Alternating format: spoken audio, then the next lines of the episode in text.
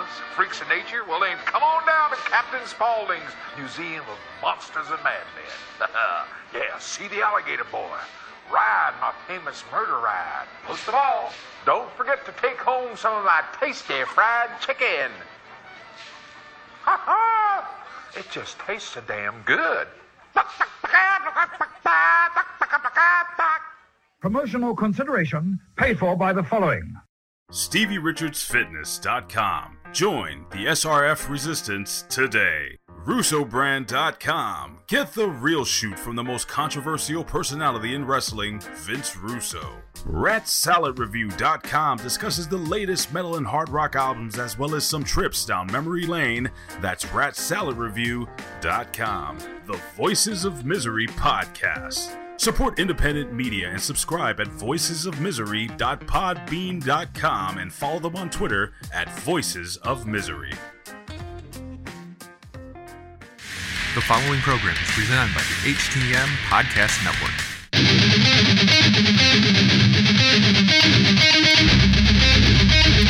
This is your United States of America. Speak your mind. Cross the line now, say the truth.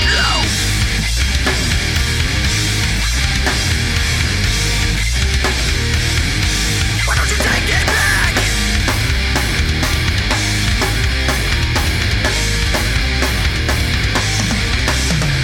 It's Monday, September 23rd, 2019, and you are tuned into the Hitting the Marks Pro Wrestling Podcast, powered by the Roar Network at thegorillaposition.com. Presented and simulcast once again as your Monday locker room from Hamin Media.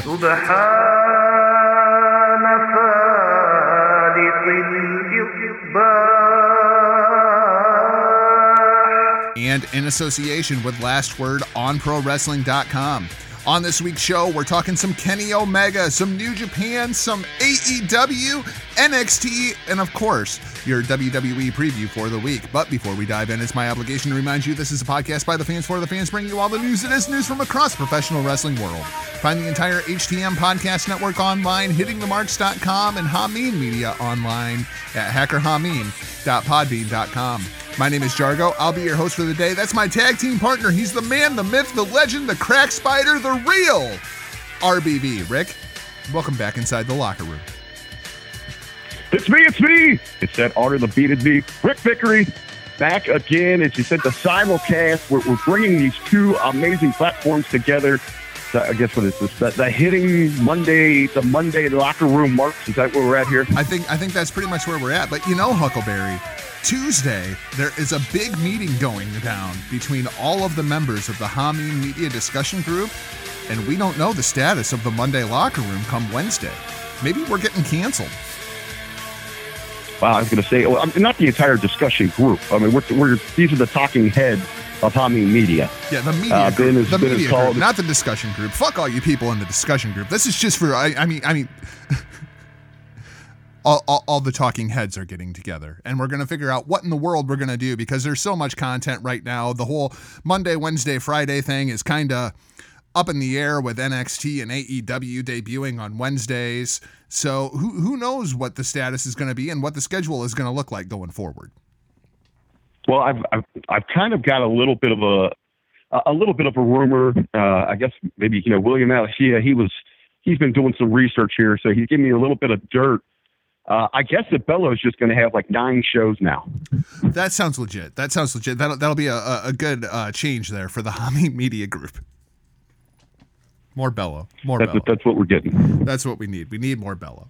Huckleberry, we didn't do a Hitting the Marks this weekend because, well, you have been incredibly busy. You've got your big hot tag marketing show getting ready to go down. But, I promised the people a story last week right here inside the locker room.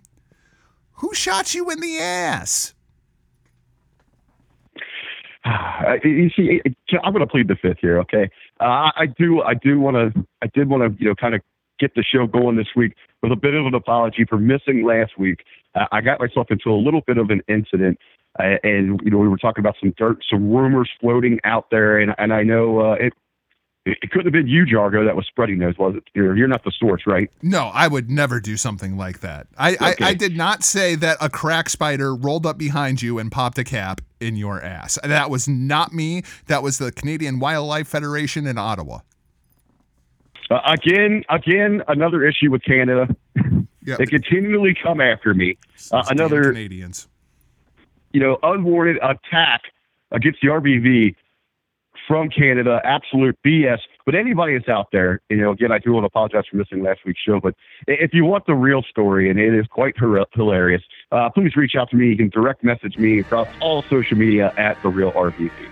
Funny enough, that is a perfect segue, Huckleberry, because we're going to go to more Canadian attacks. But this time it's coming from one of our favorite Canadians. This time it's coming from Kenny Omega. Kenny Omega throwing some shade at NXT. Did you finally have a chance to check out all these quotes? Oh, wow. And as you're going through them, you really can't even believe, like, this is Kenny Omega? The nice, calm, quiet, reserved Kenny Omega. You start thinking, like, did Jericho hack his phone or, get into his accounts? It's entirely possible, because these do read like Jericho tweets. They also kind of read like they would be Cody tweets, don't they? Oh, yeah. I didn't even think about that. It does seem like something maybe Cody would get out there with. So this comes to us from sportskeedia.com. Shout out to Raju, good friend of ours that we know from the Impact Press Pass when they actually do that.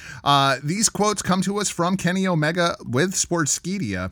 You can call it a war if you want. It's like, to me, like, we're in a completely different kind of business. I mean, what they're doing is different from what we're doing. It's weird because it's hard to say that you're going to war with people I call my friends. And yet we are going to war. And yet I sit back and I look at the grand picture and it's like, I'm going to war with these dudes that if we were on the same show together, the same show, the same production, let's pretend that there's no borders. Let's pretend that there's no promotions. Let's pretend that it's just one big promotion. If these guys were on the same show as me, they'd be in the dark match. They'd be in the opening match of my main event match. You're going to call that a war? You're going to call that a competition? Go ahead. Okay, maybe it's fun for you to do. That's cool. But we're on different planets. You're going to see that right away when you see 10,000 plus arenas sold out. You're going to see smiles on fans' faces, and you're going to see real stars, not developmental talent, but the real stars appearing on your television sets every week. Huckleberry, I don't even know what to think about this. Like, Kenny Omega is firmly embracing his dark side. Well, it's very two-sided in there. Because he does drop a few things. At first, you can say he makes the comparison. We are two different entities. We're going to present two different forms of professional wrestling, and so different that you might not even be able to tell that they're even remotely, under that wrestling umbrella. So I mean, he kind of there. That's not a direct attack. He's saying, hey, we're something different. Don't expect us to be what they are. We're going, while we're different, we're going to be better.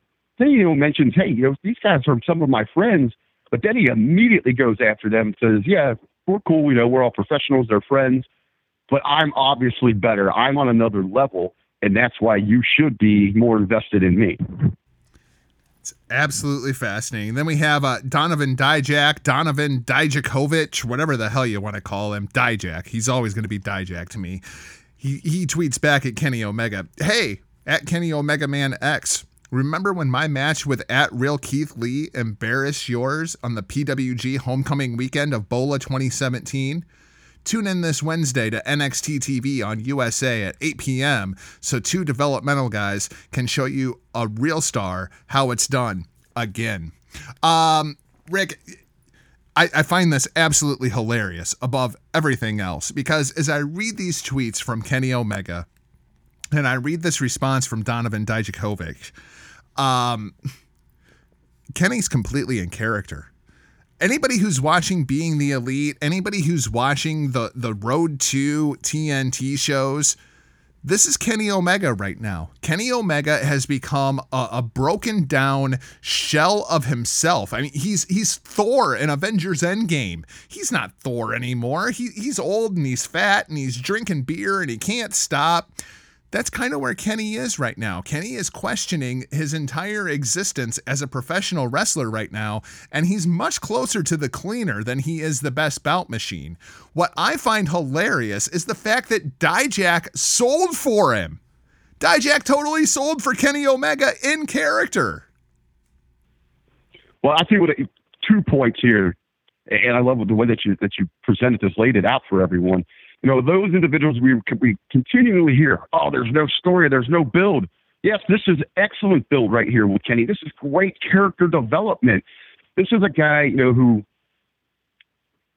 before AEW was announced, and everyone was kind of going in that direction. Are these guys going to really start their own company? You know, that wild card in there was Kenny Omega. Is he gonna go with his crew, or is he gonna go get that big payday and try to get that big spotlight in WWE? He goes to AEW. I mean, that was a huge draw for them. But since then, he has struggled quite a bit. Not as many big wins. You know, the match quality's a little down. People just haven't been as impressed. You know, been as impressed with him. That's all part of, you know, this coming of age, this full circle, this tremendous story that they have been telling to us for, you know, a better part of a year. And now we're really getting that build towards television here. Now you're talking about Dijak is, you know, he takes the internet and he's selling for this thing. I'm more interested to know what these guys are texting each other back and forth, you know, in their private conversation. Yeah, I completely agree with you. For those listening to the locker room, Huckleberry, you didn't hear this, but my computer just dinged. And before we started recording, we were talking about some of the football games that are going on right now. That was our friend Eric Lake sending me a message that simply said, okay, I was wrong. Fantastic. I think there's a bigger story going on here. And I don't think that this is all necessarily about AEW. I don't think this is all necessarily about Kenny Omega trying to find himself again. I think it's what Kenny Omega has lost. I think there's a much larger and grander story going on, Huckleberry, and kind of follow me with this one. I think this is all about Kota Ibushi. Ever since Kenny came over to the United States and left New Japan, we've heard him talk about Ibushi a couple of times. There was the one time at Double or Nothing in a sit-down interview that he had where he explained the story of Kota Ibushi and how Kenny couldn't ask him to come here. And then we saw the picture of Kenny Omega watching Kota Ibushi win the G1 with the hat all pulled down over his eyes. Now, he won't even say Kota Ibushi's name. He is now simply referred to as him. Before him. After him. Rick, am I completely crazy to think that maybe Ibushi and Kenny are telling a much grander story here? Because as bad as Kenny has been, things have been that good for Kota Ibushi. Very, very interesting. Way to pick up on that, Jar. I mean, we really get into this story here and what we're expecting for Ibushi going into Wrestle Kingdom. If he can achieve, you know, just such great, you know, monumental success in Japan. And then later on, I mean, what would you say? Maybe like next year at All Out? I mean, do we get those two as the big selling point there? I mean, to me, on any level, that's going to rival anything you get at a WrestleMania main event. Well, and I started thinking about this when Moxley got hurt, because if you remember that episode of Being the Elite, right after they find out that Moxley is not going to be participating at All Out, and it's Cody and the Bucks sitting around the AEW table, and they're trying to think of a replacement. And of course, they end up settling on Pac, but the first name that they threw out, Kota Ibushi. And we know a little bit of a tease. None of these guys do things on accident. You know what I mean? This could absolutely be part of a much grander story being told between. Now the question becomes: does New Japan have anything to do with this? Does AEW have anything to do with this? Or is this just Ibushi and Kenny telling their two very, very different sides of the story before they end up coming back together, whether it be together or in a clash? I mean, obviously, we know Ibushi has signed a long-term deal with New Japan Pro Wrestling that is exclusive. Yes, we know that Kenny Omega has signed a deal with AEW that is exclusive, but we also know that there's that clause in the contract that says he can go back to Japan and wrestle some shows if he wants to. We know with these exclusive deals, that's exclusive to Japan. I would be very, very surprised if Ibushi has it in his contract that he couldn't wrestle for anybody in the States other than New Japan Pro Wrestling. That would surprise me. Is it that inconceivable to think that we could be building to Ibushi versus Omega at this point? Because I don't think it is at all. Well, I mean, let's go back to even before the announcement of AEW, the official announcement, when they just were, when the Elite, when they left New Japan, it seemed like that was a bad breakup. Maybe that was by design as well. So, you guys got, you got what you got going on here. We are going to leave. We are starting a company. We're going to be in North America. Let's chill with each other for a little bit. Let's separate. Let's go our ways. And then eventually we know we can come back together and pull off one of these, just incredible mega super shows or something along those lines. Or maybe it is just Kenny and Ibushi working together saying, hey, let's get this thing rolling together. Let's get the wheels in motion. And then let's hope that somewhere down the line, what we've suddenly built, these other promotions realize they can capitalize on, and then we go get a massive payday for everybody. Is that really that ludicrous to think about? I mean, yeah, this sounds like the storyline to an absolutely insane movie, but given the talents that we're talking about, is that really that far-fetched? I think they'd be pissed off that you figured them out. Because, I mean, even going back to the G1 last year, that was really the only time that we saw Ibushi and Kenny collide again. And we all felt like that was chapter one of a story. It was certainly not the conclusion. I think it'll be very interesting to watch how Kenny is portrayed, especially going late into this year as we approach Wrestle Kingdom. That's going to be very telling of this grander plan that you're laying out here for us. Of course, we'll talk a little bit more about Kota Ibushi as we talk about the New Japan Destruction show in Kobe from this morning. First, let's talk a little bit more about AEW. We have the brackets for the AEW Tag Team Tournament that's going to be kicking off on October 2nd when they debut on TNT. Rick, they're only doing a 7-team tournament. Of course, they're only doing 7 rather than 8 because the Dark Order have a bye in the first round thanks to beating the Best Friends.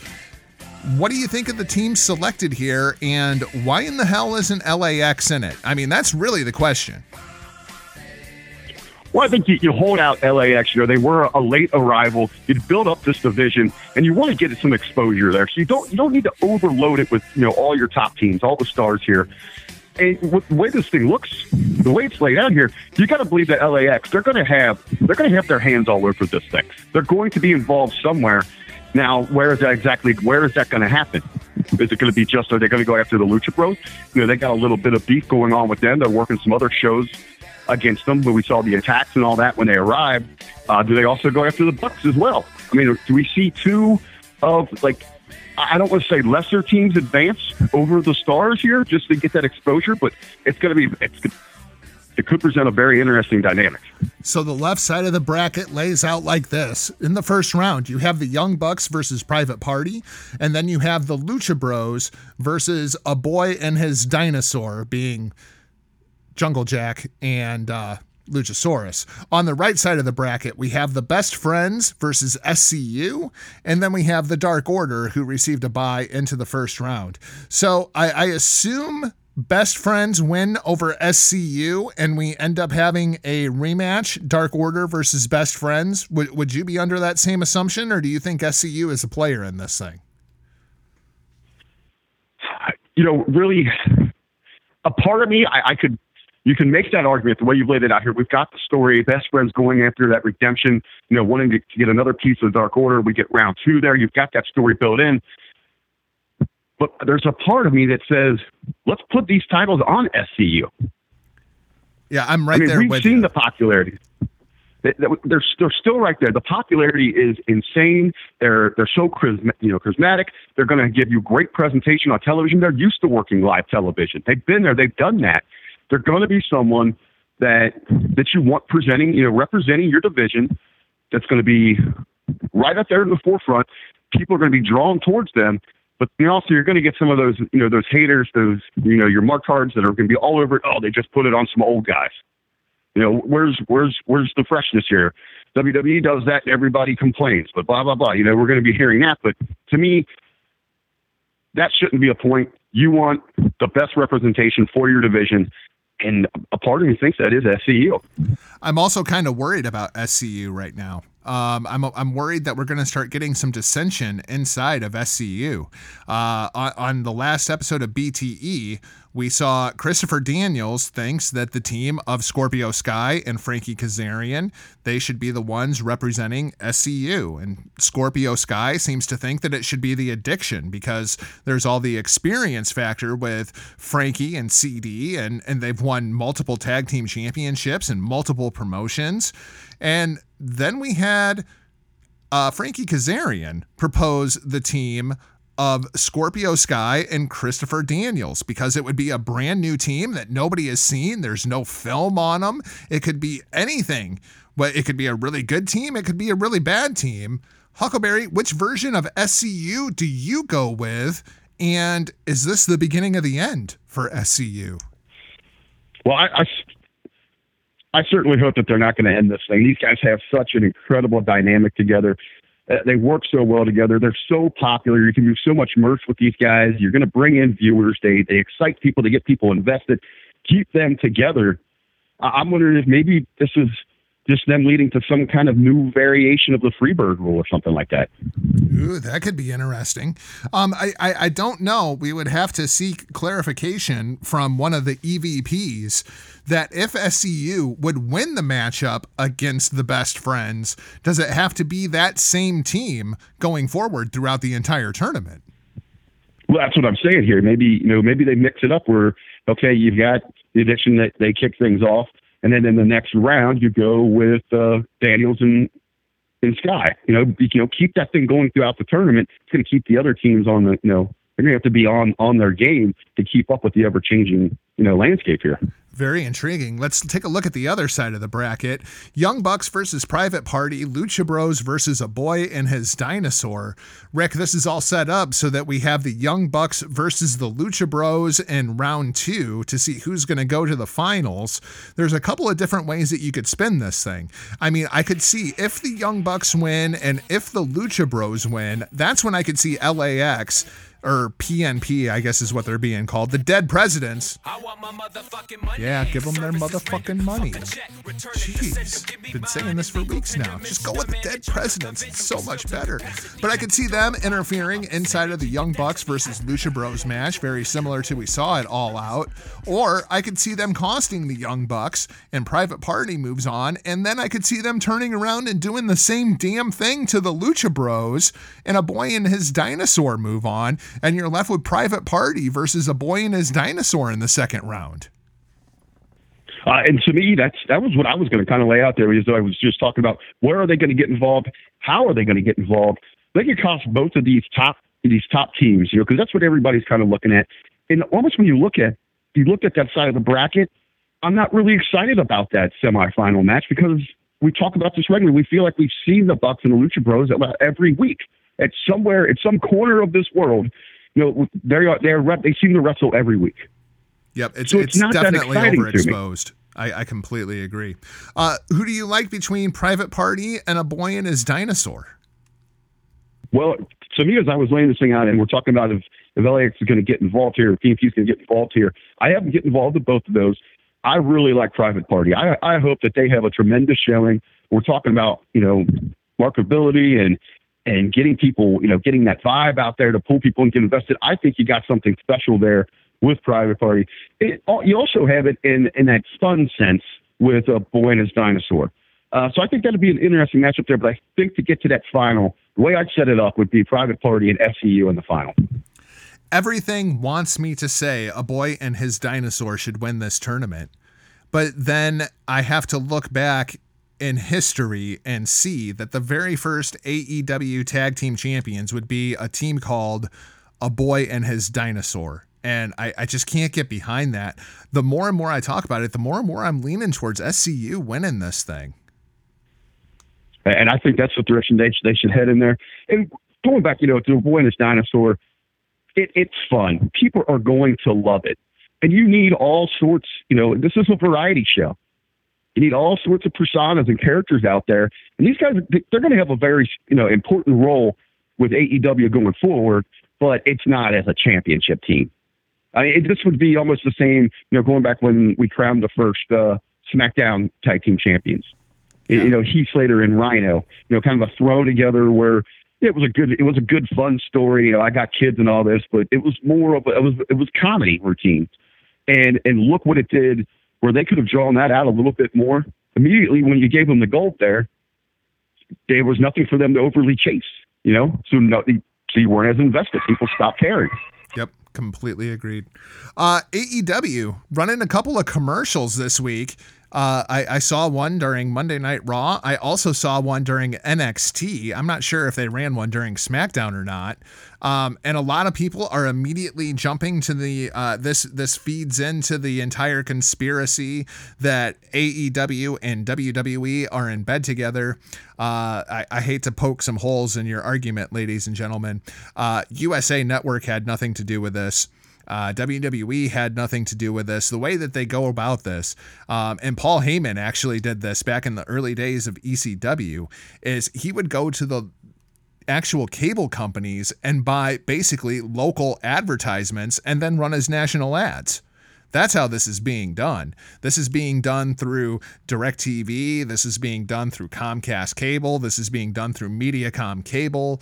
Like, that's exactly what's going on here. And it's absolutely genius. We also saw this when they were running advertisements before the latest Fast and the Furious movie.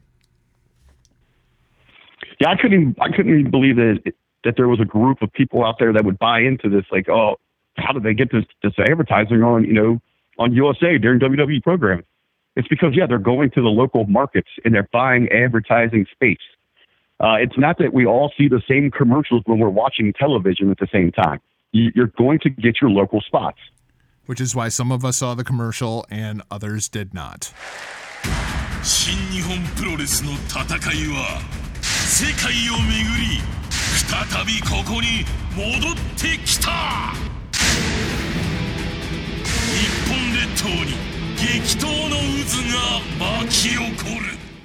All right, Huckleberry, let's talk a little bit of New Japan Pro Wrestling. Destruction in Kobe went down Sunday morning, and this was absolutely a newsworthy show. Starting off with the Young Lions Cup. The Young Lions Cup coming to its conclusion. Yeah, they do a G1 for Young Lions over there. That's how they treat their developmental. Going into this thing, Rick, it was laid out like a true Gato tournament. Ren Narita with 10 points, needed a big win over Clark Connors, who had 6 points. He had a win over the two gentlemen in the other match, which both also had 10 points. So had Ren Narita won this thing, the tournament would have been over. But of course, Clark Connors gets the big win over Ren Narita, takes him out of the running. So it all comes down to Carl Fredericks from the LA Dojo versus John Moxley's favorite young lion, Shota Umino. And wouldn't you know it, the Shibata Dojo, the LA Dojo, stands tall at the end of the Young Lions Cup. A-Track Brown was very, very happy. Carl Fredericks wins the Young Lions Cup. What, have you got a chance to see much of this kid yet? Just a little bit here and there. I haven't been able to sit down and watch a complete match of his. More of the highlight reels. But I have to say, you know, everything that they're presenting, on that platform, very, very impressive. A little surprised to see somebody from the LA Dojo win this thing. Absolutely not. I mean, they're making that hard push over there. They had great success on the last tour. They were selling out arenas, great energy amongst the audience and all that.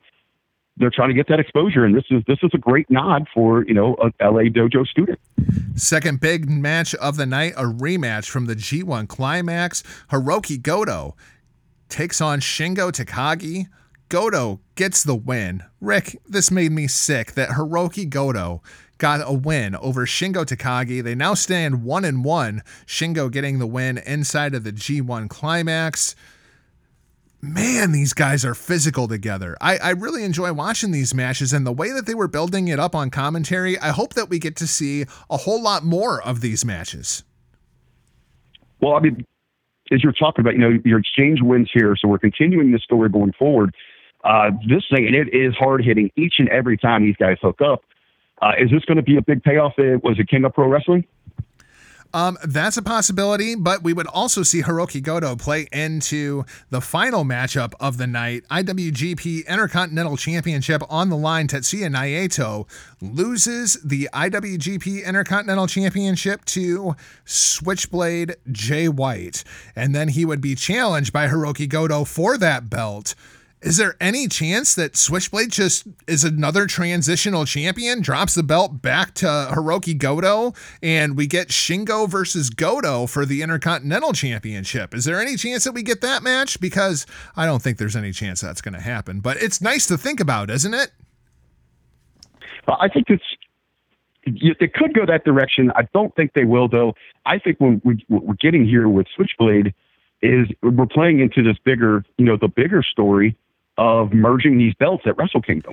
Yeah, that is certainly the story that is being told here. And I'm terrified that Switchblade Jay White is going to win both of these belts, Rick. I'm absolutely terrified. Of course, this also plays into Kota Ibushi and what we were talking about with Kenny Omega. So the way this thing is looking like it's going to be laid out, there are four guys who are going to be gutting to unite the championship the second night of Wrestle Kingdom. You have Switchblade Jay White, the current IWGP Intercontinental Champion. You have Tetsuya Naito, who says that it is his destino. We have Kota Ibushi, who proposed this entire thing after he won the G1 Climax and the right to challenge for the IWGP Championship at Wrestle Kingdom. Oh, yeah, and then there's the Rainmaker, Kazuchika Okada, the guy that nobody's talking about right now, which is hilarious, the greatest IWGP World Heavyweight Champion of all time. He, of course, is going to play into this thing too. So, Rick, what I'm assuming is going to happen here is we will have some combination of all four of these men. We're going to have two matches on night one of Wrestle Kingdom to crown the heavyweight champion and the Intercontinental Champion, and then they will face each other on the second night of Wrestle Kingdom. That's the only thing that makes sense. But we had talked about this, you know, a few weeks back when really this was really starting to pick up some heat. And we laid it out, you know, as you were saying, you're terrified that Jay White's going to do this thing. We laid out stories for each of these individuals and great reasons behind. You're talking about the Rainmaker, you're talking about Okada. I mean, he is history in the making. This would just be, you know, another notch on that tremendous resume, you know, putting him up there with the all-time elite in professional wrestling. That's your story there.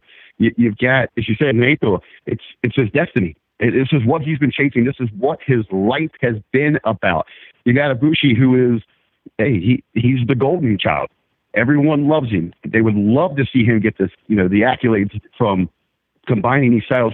And then there would just be that absolute atomic heat, that just pure hate from that New Japan audience if the Switchblade was the one that could get this thing done. All the way around, this is an incredible story. And it's going to be one hell of a ride to follow. And I'm going to feel just like Quinn on January 5th of 2020. We're watching this match this morning, Rick, and she was super into Tetsuya Naito. She loves Tetsuya Naito. And Tetsuya Naito takes the pinfall, and Jay White wins it. And Jay White starts doing the Buenas Noches, Kobe. And he goes through and he names every member of the Bullet Club, just like Naito does in his victory speeches. And he goes through the whole thing, and Quinn lets out, 5 years old, "Oh, fuck you." Plain as freaking day. And there we have the title of this episode. Oh, fuck you. Oh, my dude, it was so funny. Me and Carly just looked at each other, and it's like, man, I don't even know if I should scold her right now because, you know, she used the proper context and she used the proper phrasing and, you know, the proper inflection. Like, she absolutely nailed it. I'm going to feel just like that. Jay White said it, Rick, and we both know that when Jay White says something, it happens. And he said at the end of that show today that on January 5th, he will be standing there holding both belts. Hey, love him or hate him, he doesn't lie very often.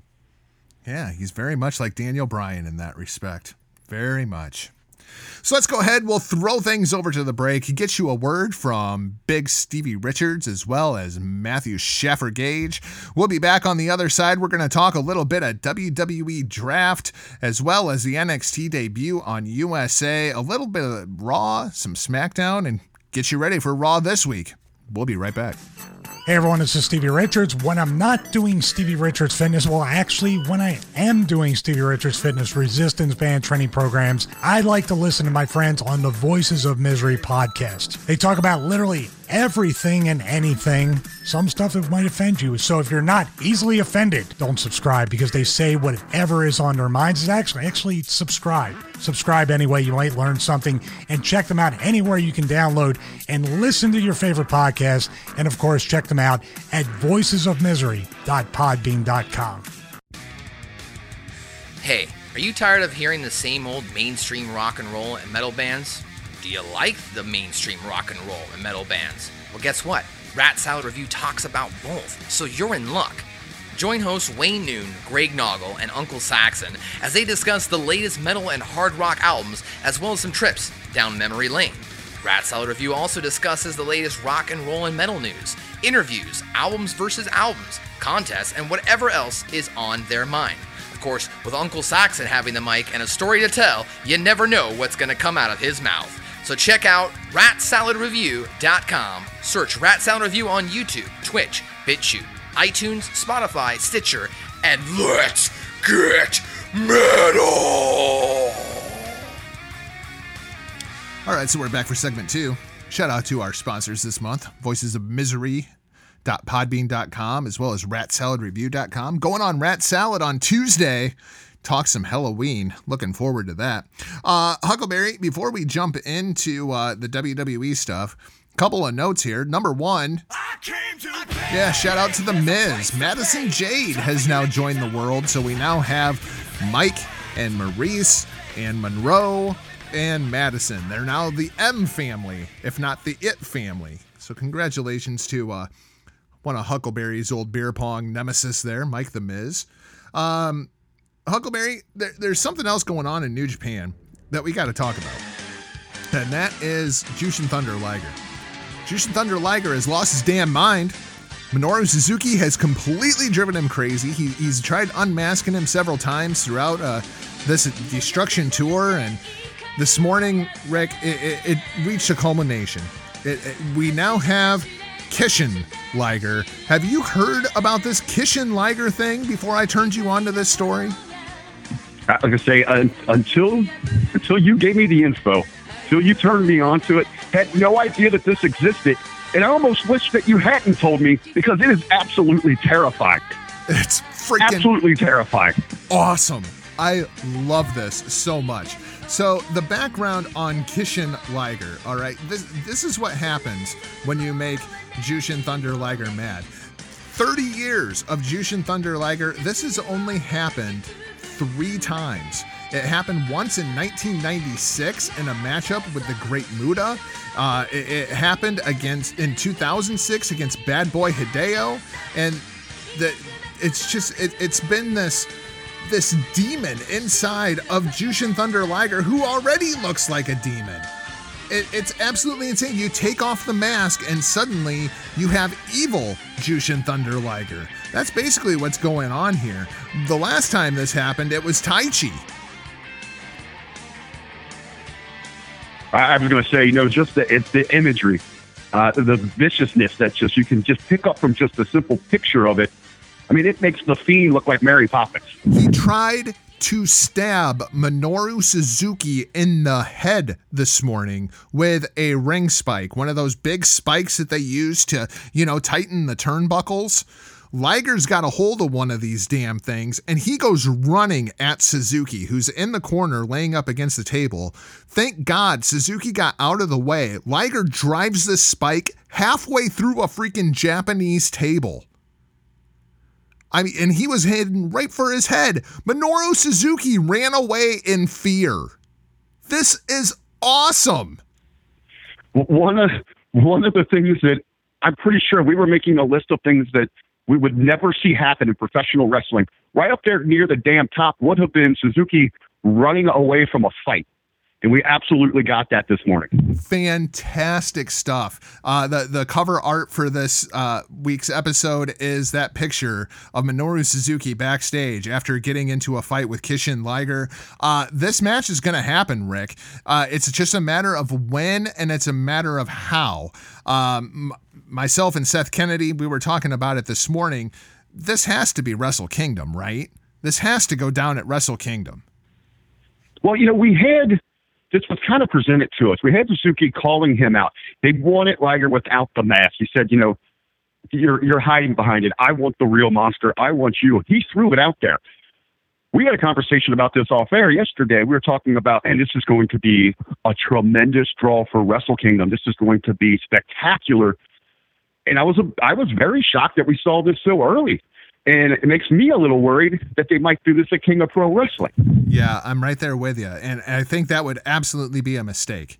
I think the way I would do it, I guess the big question is, then what is the Jushin Liger Wrestle Kingdom match? Like, if they do this at King of Pro Wrestling, what's the Wrestle Kingdom match then? Well, and then I'd be worried, as you know, on top of that, you know, he ends up like in the Battle Royal or the Royal Rumble or whatever. Yeah, and that would be awful because he's already announced that that's when he's going to be done. I feel like you do this night one of Wrestle Kingdom and then like night two of Wrestle Kingdom.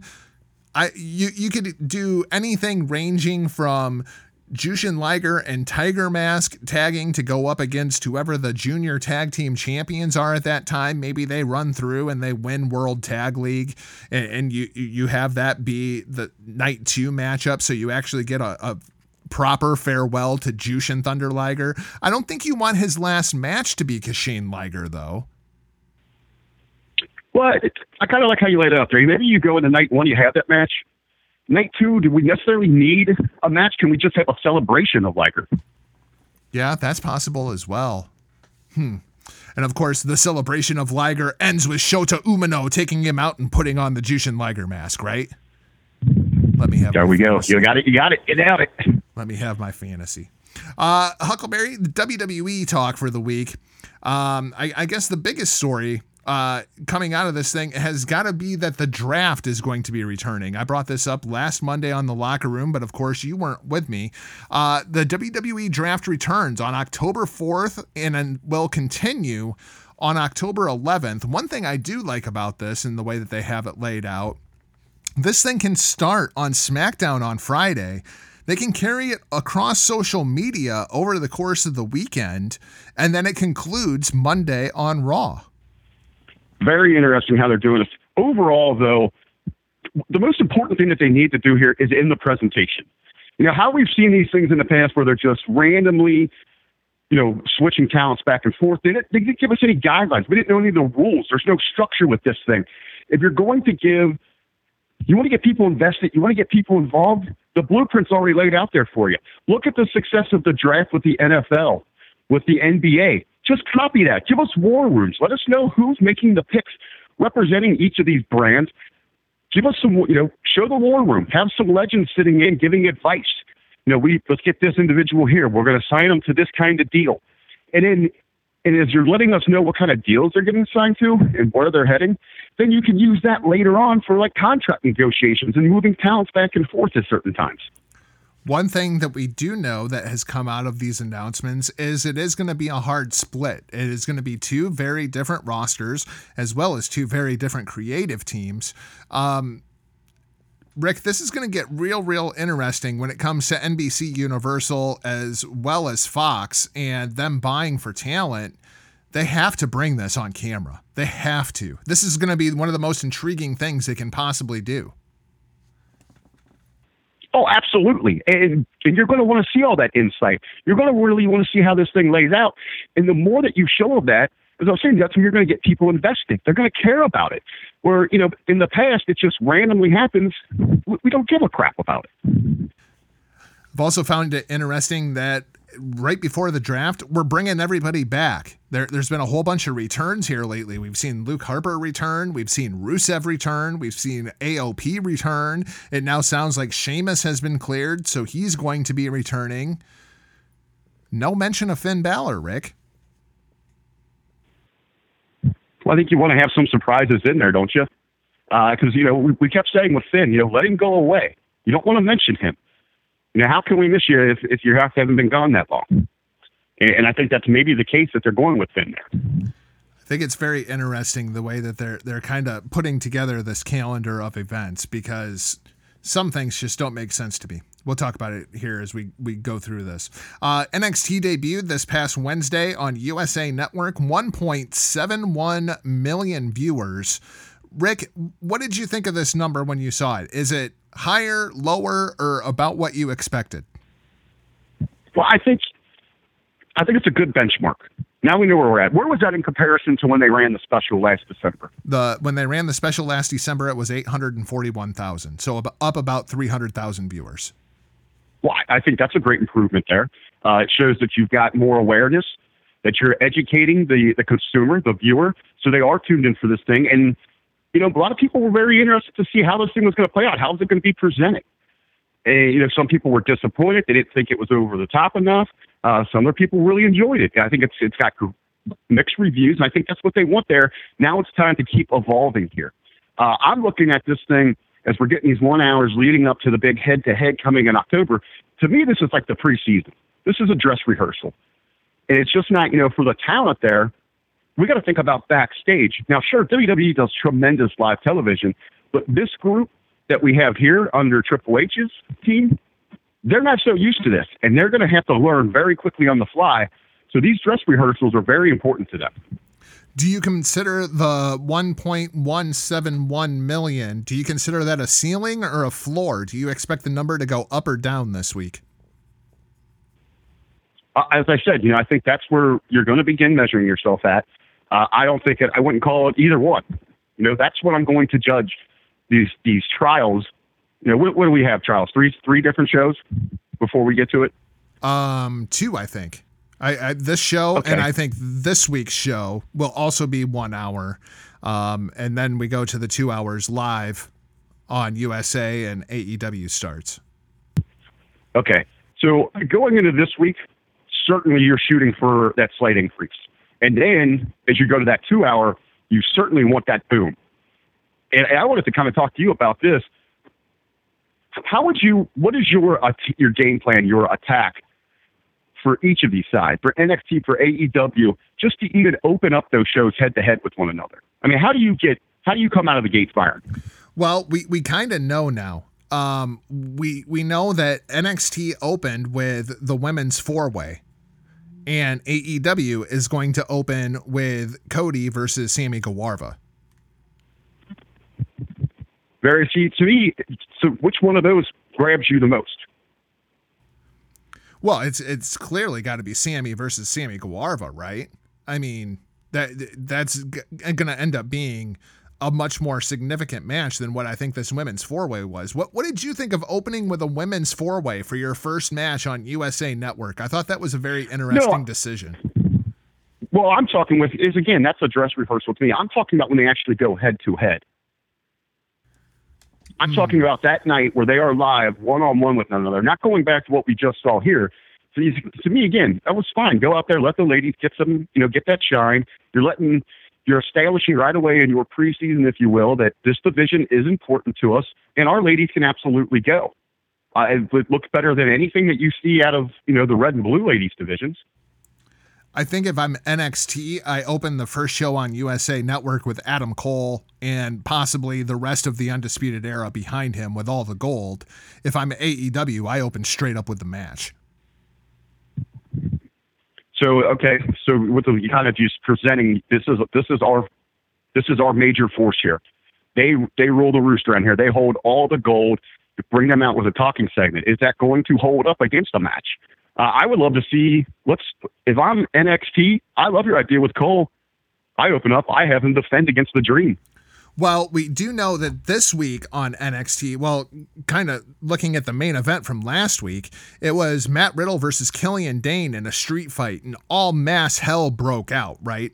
So after the show, William Regal comes out and he says, this thing is not ending in a no contest. This is a street fight. So this week on USA Network, we're going to have the continuation of Matt Riddle versus Killian Dane in a street fight, and both of these guys have a little bit of motivation, as whoever wins this match will become the de facto number one contender for Adam Cole and the NXT Championship. I think you absolutely could open up with a back and forth between Adam Cole and Matt Riddle, or potentially you even open with a contract signing and you say, hey, these are the two stars of this show. They're going to be facing off for the championship. I don't know if that's going to happen at TakeOver or if that's going to happen on a regular show on USA.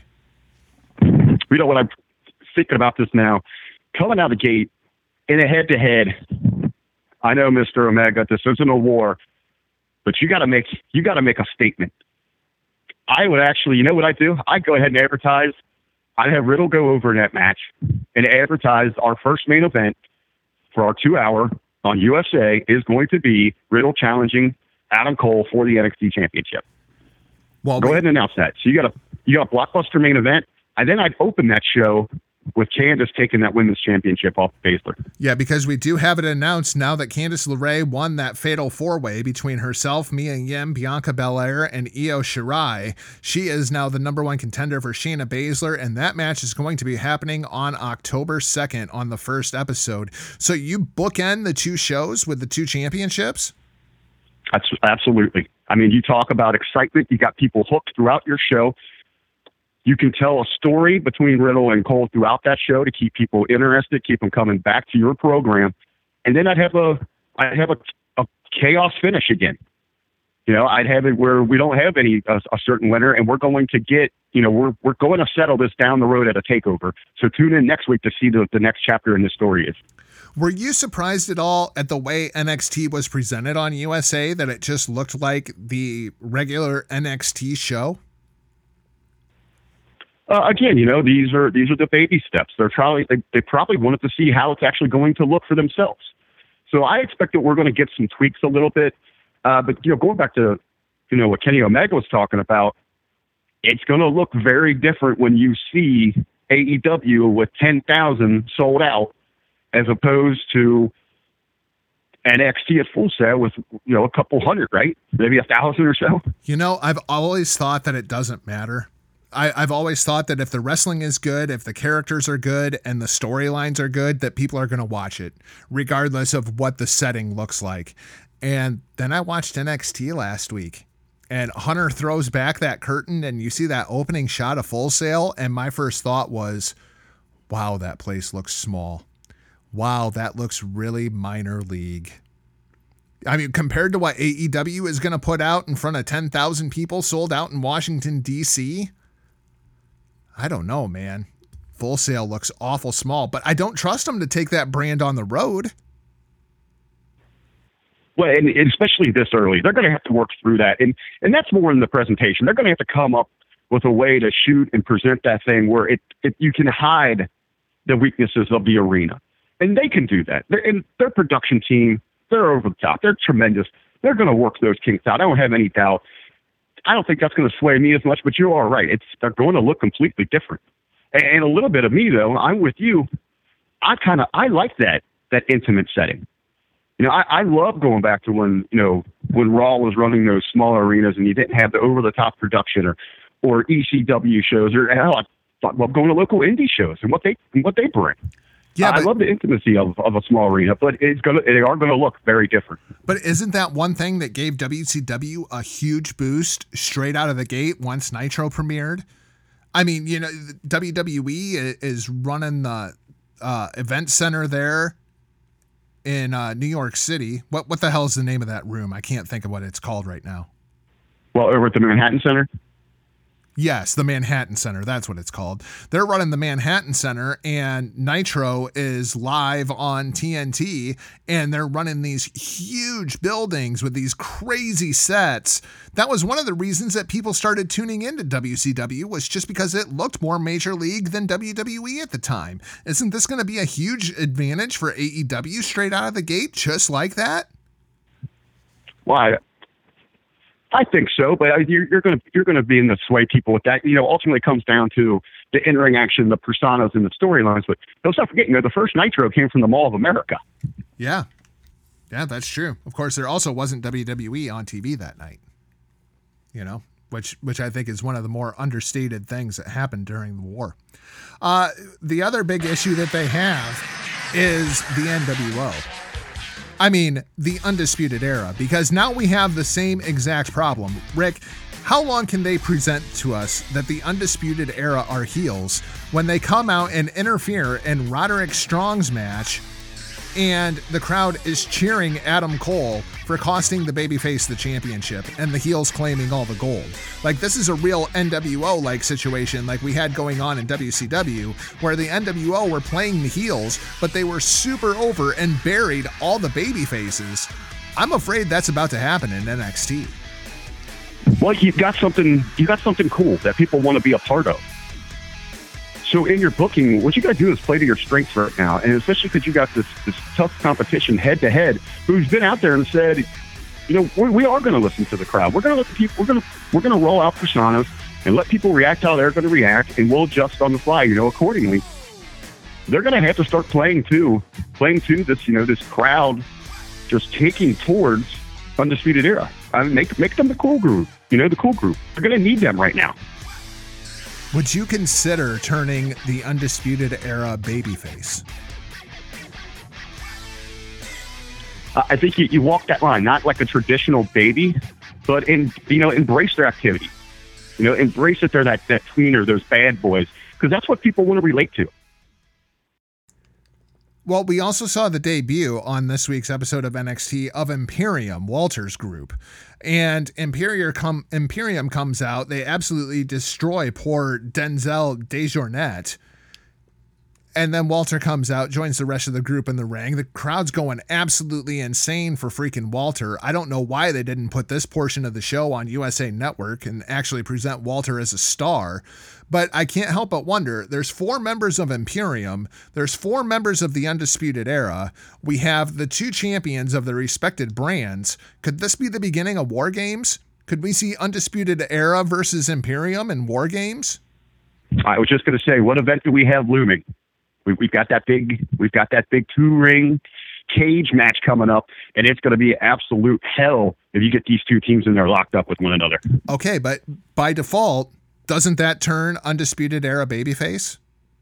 I mean, they're representing North American NXT in North America. Imperium is clearly far more heel than what Undisputed Era is at this point.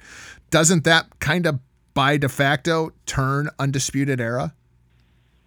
Oh, yeah, and especially because, you got nations, going head-to-head here. Absolutely, but I wouldn't change everything that they're doing. Don't make them that traditional, straight baby. Let them still have their edge. Let them be cool, but just embrace it. I think the other problem that presents with Roderick Strong finally fulfilling Adam Cole's prophecy that in 2019, the Undisputed Era would be draped in gold. Can you tie up all those championships in one match? What the hell else do you do for the rest of the show? Well, I think, you've got enough talent there. You've got the dynamic that you could get away with it. You come up with a big women's match that you can put on that undercard for, that big highlighted singles championship match. And then you just go to war inside that cage. You were making a comparison with Undisputed with the NWO and how you want them to be those hard-nosed heels, but the crowd is just taken to them. They love them. That's why we got the Wolf Pack. Yeah, that's true. Make the Undisputed Era the Wolf Pack. That's a good point. That's interesting. Let's talk a little bit about Monday Night Raw from this past week, as well as SmackDown Live. Monday Night Raw, we're going to get Seth Rollins versus The Fiend inside of Hell in a Cell. Rick, I need you to convince me this is something other than the slow burial of Seth Rollins, because I don't know how in the world a babyface champion goes into Hell in a Cell against The Fiend, and there's no way that you can have any finish other than The Fiend beating Seth Rollins, and the crowd's going to pop for it. If you do any kind of a screwy ass finish, it kind of negates the entire point of Hell in a Cell, doesn't it? Well, once again here, we've got, you're talking about the burial, the slow death of Seth Rollins. That's been happening since WrestleMania. Absolutely. I mean, this is just the final nail in the coffin. Yeah, absolutely. Yeah, he has been struggling. And, you know, ultimately it did him zero favors. You know, a weak run as champion. And then when they tried to embrace the thing with him and Becky and go public with that, make that into some huge story that just completely flopped for him, he hasn't been in the right direction for a while. And on the flip side of that, how hot is there anyone in the company even remotely close enough to how hot The Fiend and Bray Wyatt is right now? I feel like this is a lose-lose for everybody. You know, like there's no way Seth Rollins can possibly come out positive in this. If The Fiend walks away with the Universal Championship, I feel like it's way too soon. And I'm not sure that I like that character as champion to begin with. He can't possibly freaking lose. And the only people that are going to lose here is WWE, because I don't see any way that you can spin this with it being a Hell in a Cell match, which makes absolutely no freaking sense to me that the blow off of all blow offs is going to be the starting point of this feud. Like, how do you get out of this? I mean, is this where we see the beginning of the program between, you know, The Fiend and The Undertaker? I mean, you could play into that with what happened with Kane last week. Right. You know, it's finally, I mean, we've seen these other legends and you tie in some things. Immediately you have the tie in with Kane, which I thought they went a little too early with that as well, but maybe that's what they're setting up here. When we think about Hell in a Cell, you know, who was the first victim of The Fiend? Was Mick Foley. When you think about Hell in a Cell, you think about Mick Foley and The Undertaker. So maybe that's where they tie this all together. You know, I can see The Undertaker coming through the ring here and dragging The Fiend down to hell or something. And that's our screwy finish. I mean, they can work themselves out of it. I'm not saying that I would enjoy it or endorse it, but there are, you know, they do have options. Pretty worried about this entire program going forward. We had Braun Strowman absolutely destroy both sets of tag team champions, and in the meantime, bury both tag team divisions. Rick, what the hell are they thinking on this? Well, you know, here again, we've got Braun Strowman. This is their go-to card with him. They don't have. I don't know if it's they don't have the faith in him, or you know, it just goes back to that mindset of they see him as all right. He's that big guy, novelty act. Nah, nobody will. They won't care. Whenever we need to push him into a main event, we will. But that's already worn thin. And you've almost killed that with this last program with Seth Rollins, how short-lived that was. And they're going back to this again. We don't have anything for him to do. Go beat up a couple people so you look like a badass. Now you're beating up not just a couple people. You're beating up tag team champions. So you go ahead and you crap all over your division again. Yeah, I didn't understand the logic to that whatsoever.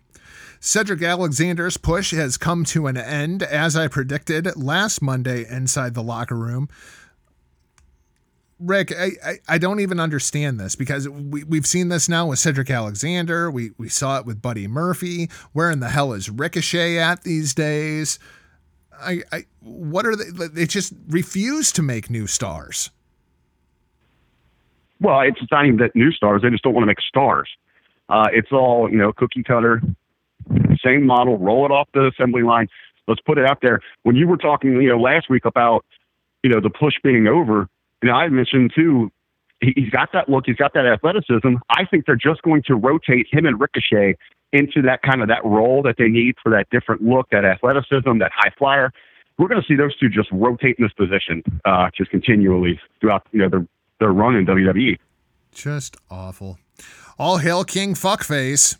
Baron Corbin is your king of the ring. At least Tuesday on SmackDown, we saw Chad Gable come out and just destroy the scepter and the cape and all that crap. Are we actually going to get King Fuckface, or did Chad Gable put an end to all that and nobody seemed to care?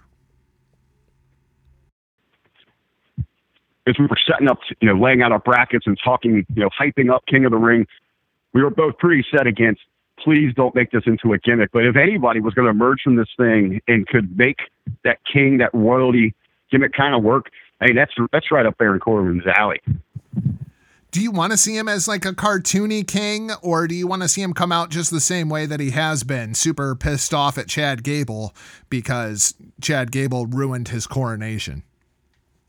Well, it's not like the cheesy king. I don't want like the king of cartoon sort of gimmick or he starts talking with an accent, but, really hammer home that you are now, you are a former general man. You worked for the authority, blah, blah, blah, money in the bank, all these things. And now you are truly wrestling royalty.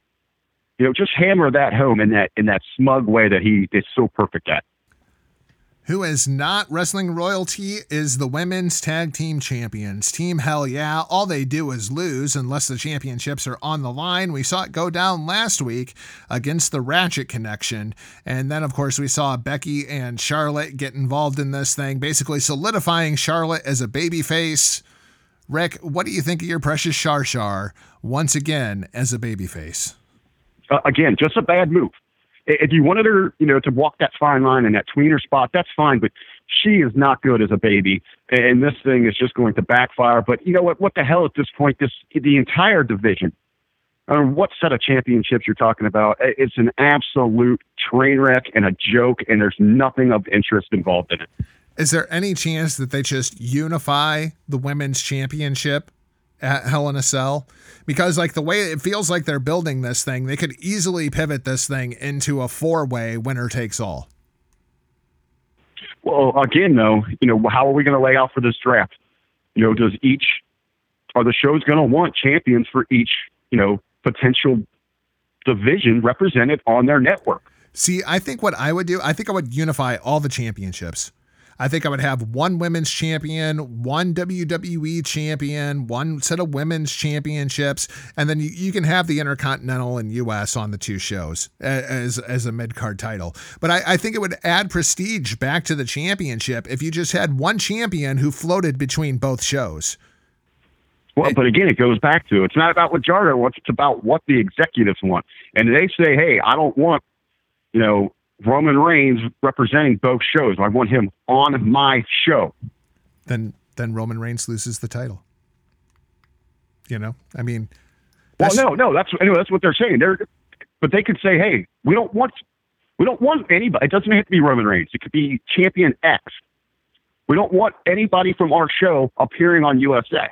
I think we don't know what those conversations are that they're having. I think people are starting to realize that when you have shows where 10 championships are defended, that nobody is actually a champion. I firmly support doing a women's four-way Hell in a Cell. Just unify the freaking titles. Goes back to what the conversations are with the networks. I'm all for it. I'm with you, but there might just be something handcuffing them from doing that. On SmackDown, we saw New Day take on Randy Orton and The Revival before Brock Lesnar came for the end of Wakanda. Was this the blow-off? Just having the six-man tag? Was this officially the end of Kofi Kingston, Randy Orton for now?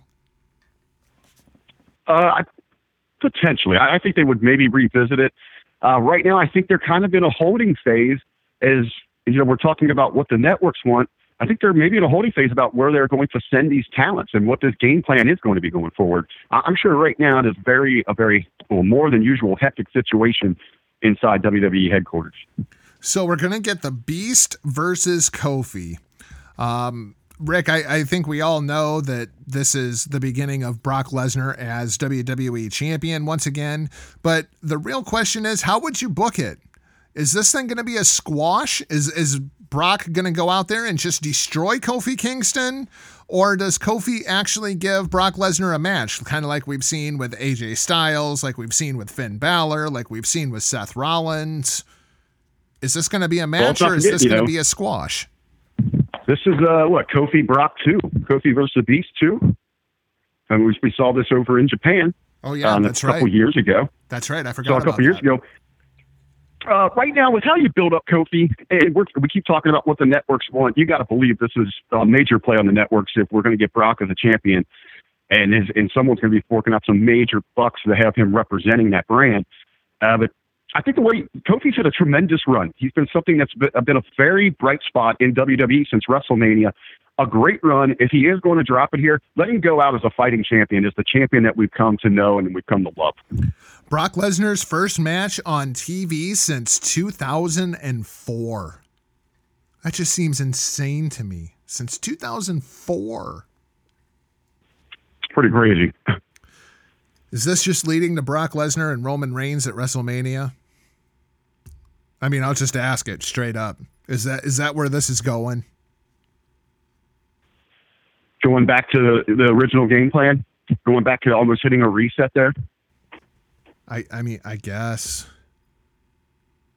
guess. I mean, they've done a hell of a job at trying to keep Roman Reigns out of the championship picture. You know, they had attempted manslaughter, which is not even a thing.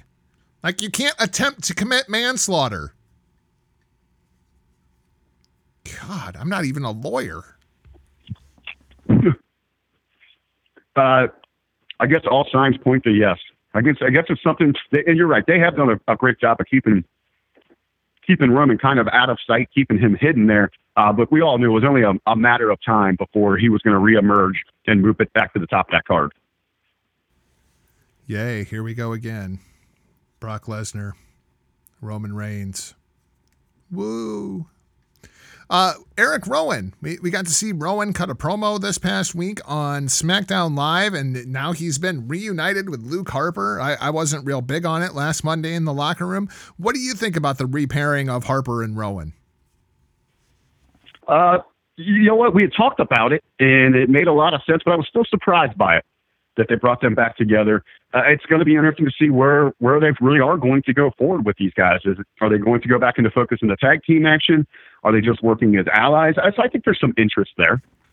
If they're going to be two singles, I firmly support it. If they're just putting the Bludgeon Brothers back together, I don't care. Well, at that point, it's not necessarily that you don't care about the talent. It's, as we were just talking about, we don't care about the division. Right.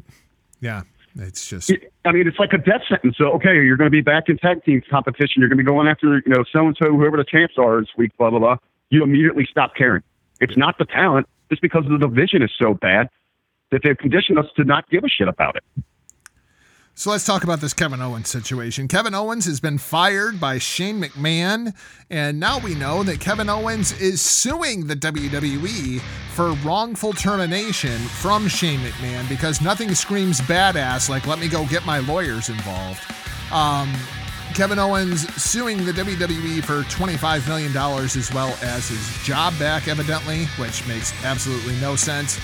Shane McMahon has said that, you know, due to the events of the lawsuit, he is going to allow Kevin Owens to participate on the overseas tours that SmackDown is on. I think that's awfully gracious of the best in the world. Rick, did they hear us say that this entire attempted murder storyline of Roman Reigns was the worst angle that they've done in years, and they were like, hold my beer? I was just, dude, you stole my line on this one. It's not the Roman Reigns angle was bad. Well, here we go, guys. Here we go. This is absolutely terrible. It screams badass. Let me go get my lawyer. Hey, remember that when Stone Cold lawyered up? Oh, yeah. When Vince McMahon was trying to run him out of the company? I mean, remember all those times? That poor Kevin Owens. He's got to be begging to go to NXT at this point, right?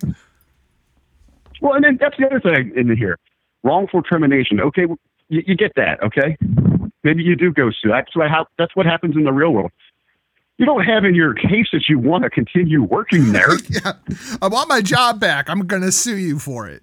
I mean, what the fuck, man? What the fuck? Just, it's so bad that you don't even know where to begin, you know? Well, and this thing, it's just been bad from the get-go, so why were we expecting it to get any better? That's a valid question. Well, you know what? I'm really excited about this episode of Monday Night Raw. Let's throw it over to your Monday Night Raw preview.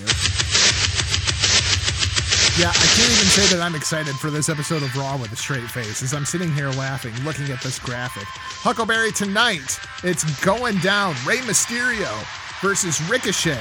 versus AJ Styles versus Robert Roode versus Shinsuke Nakamura. That's right, we've got a fatal five-way, and the winner of this match is going to challenge Seth Rollins for the Universal Championship next week, live on Monday Night Raw. What was it that, hold on, what was it that Quinn yelled at Jay White? What the morning? Fuck? Yes, WWE, take notice of Little Quinn's message there. What the fuck, indeed? This is absolute BS. Again, can we... I don't know why I'm expecting anything else, because they do this every month, right? The hell with personas and storylines and intriguing matchups and getting people emotionally invested. No, let's just arbitrarily run out a bunch of BS, hit a bunch of spots out of nowhere, give somebody an opportunity to challenge for a championship. Absolute hot garbage. Once again, WWE, your top of your headline, I will not be watching. So Rey Mysterio, I can't even tell you when the last time he won a match was. And, you know, he was contemplating retirement here a couple of weeks ago. We have Ricochet, who I don't think has won a match since he dropped the title to AJ Styles. We have Shinsuke. Just his turn now in the rotation. Right. Then we have AJ, the United States champion. Okay, I can understand that. We have Shinsuke Nakamura, the Intercontinental Champion. I could understand that too, except that we all keep forgetting that Shinsuke Nakamura has the Intercontinental Championship because his manager, Sami Zayn, is a hell of a lot more interesting than he is. And then we have Bobby fucking Roode. What in the fuck has Bobby Roode done to get himself into a fatal five-way for the WWE Universal Championship? Well, come on. I mean, you're a tag team champion. You just got your ass destroyed by Braun Strowman. I think that's right up there. It qualifies you. Hell, send him to WrestleMania right there. Yeah, I mean, you fucking book it, man. Let's book it. You give me Brock Lesnar versus Robert Roode in the main event of WrestleMania next year. That will put some asses in seats. Robbie, it makes about as much sense as anything else they're doing. It'll be a glorious WrestleMania.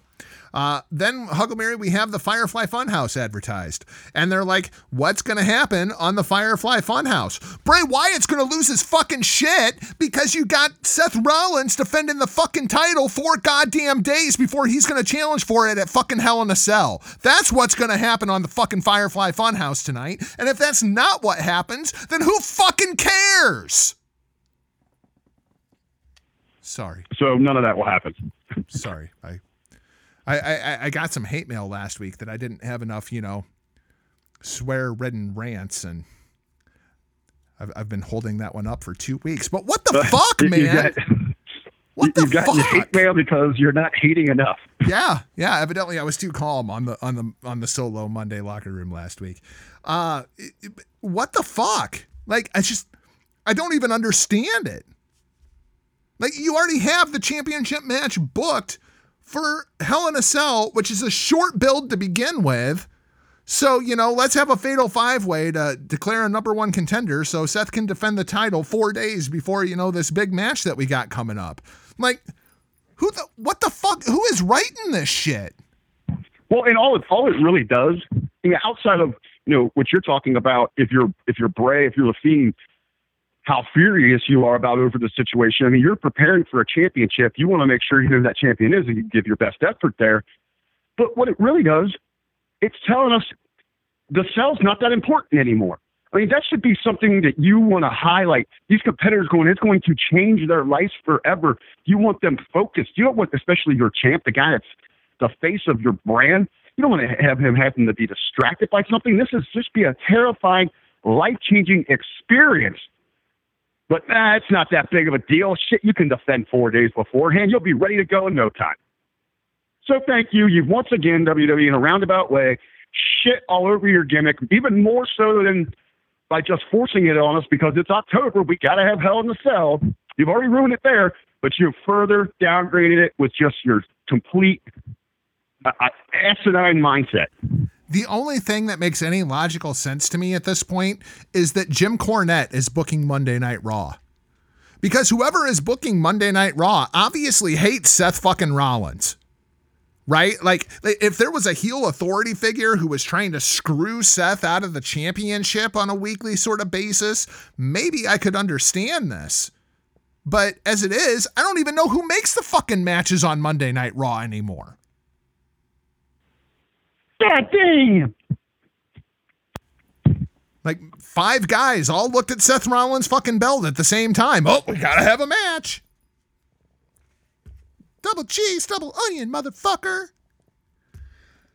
So this week, we're going to have the boss, Sasha Banks, versus Nikki Cross. That match is going to happen because, you know, we didn't get enough of this bullshit last week. Rick, is this going to result in the Ratchet Connection taking the women's championships, the tag team championships from Team Hell Yeah? Is that the end game here? Oh, you mean the same championships that was the reason Sasha left because she didn't care about them, that they were garbage to her? Right.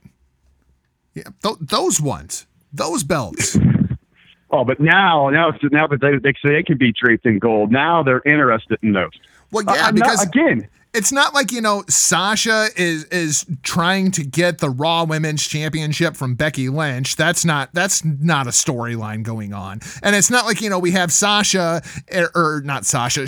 and Bayley, you know, feuding over the SmackDown Women's title. That's not a thing going on. Let's get the Ratchet Connection back their Women's Tag Team Championships. And let's further confuse everything. Like, we know there's not a whole lot of depth, but at least pretend and try to get some of the other female talent involved with your tag division. I mean, why are we confusing this whole situation at the top with these talents here? Absolute hot garbage. Where is the VP of what the fuck Ben Hameen here? I mean, this is absolutely why they need him in this position. You know, he'd have this all straightened out. It's just, again, a complete clusterfuck. In the meantime, Asuka's going to Iron Maiden concerts and hanging out with the lead singer of Fozzy backstage. You know? I mean, because why not? Draw your own conclusions or listen to last week's Locker Room. Chad Gable's going to square off with King Fuckface. That match is going to happen tonight on Monday Night Raw. They're doing a rematch. I can only assume this is because Chad Gable destroyed the King gimmick for King Fuckface. And again, I mean, what is this 50-50 booking? Like, if Gable gets this win back, is that supposed to be just as good as winning the tournament or something like that? Does that make him half king? Hey, why? Yeah, that's not even like a short the prince joke. Or something. Yeah, that's not even a short. The joke. Prince. Yeah. Yeah, the Fresh Prince of SmackDown Live. I don't know, man. Like, I don't understand what they're doing. And it's like you said earlier, are they even trying? No, I don't think they are. I don't think they are at all. Huckleberry, anything else you wanted to talk about this week in the world of professional wrestling? I think we've covered it all, man. Good run, good show. I don't think we're going to be able to say the same for Raw and SmackDown this week. Definitely Raw. Yeah, no preview for SmackDown Live this week. You know, like, nobody cares about that show until it moves to Fox. Sad but true. So that's going to wrap things up for this week's show. Thanks for listening, and if you haven't yet, please hit that subscribe button. Then visit the entire HTM Podcast Network online, hittingthemarks.com. Visit Hamin Media online at hackerhamin.podbean.com. Check out our sponsors, the Voices of Misery, voicesofmisery.podbean.com, as well as RatSaladReview.com. And be sure that you go to Rat Salad Review and you check out me and the boys on there talking about some Halloween later on this week. Until then, you can find me across all social media platforms at NotJargo. RBV, how do the peeps, the freaks, and the geeks find you? Well, since we do have this opportunity, we got both shows running at the same time. I'd like to make sure that everybody, if you want to go beyond all the greatness, all the excellent programming from the Hamin Media Group, we're kind of their NXT. Head on over to hittingthemarks.com. You can check out our weekly show, the Hitting the Marks Pro Wrestling Podcast, #HTM Sports. We got Wrestle Podcast. We got Turnbuckle Talk. We got tables, afters, and chairs. Occasionally, the guys from The Hustle show up. So some great alternative programming over there. Make sure you check us out at hittingthemarks.com. And, of course, you can keep up with me personally across all social media platforms at The Real RBV. We'll talk to you Wednesday for HTM Sports. For now, we're off like a prom dress. See ya! Count your fingers. Label me. I don't give a f- I'll be your bad guy.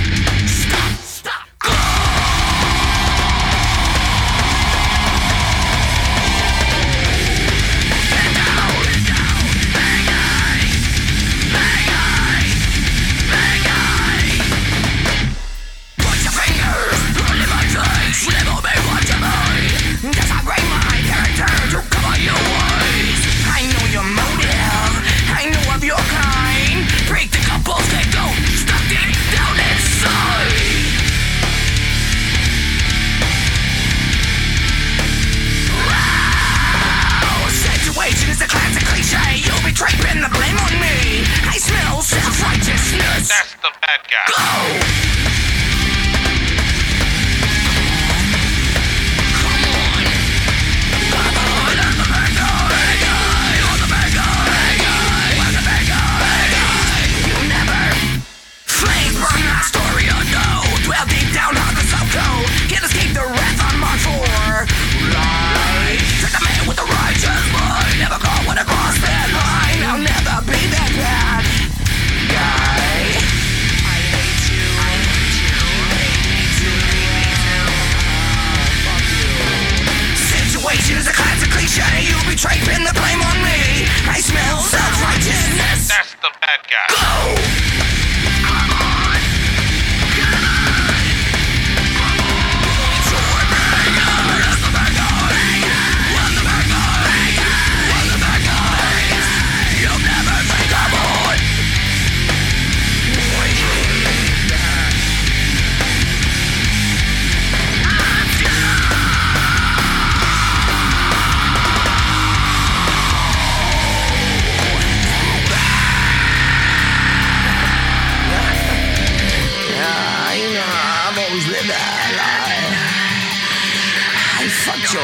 And I lied. She was at home with me last night. I'll be your bad guy.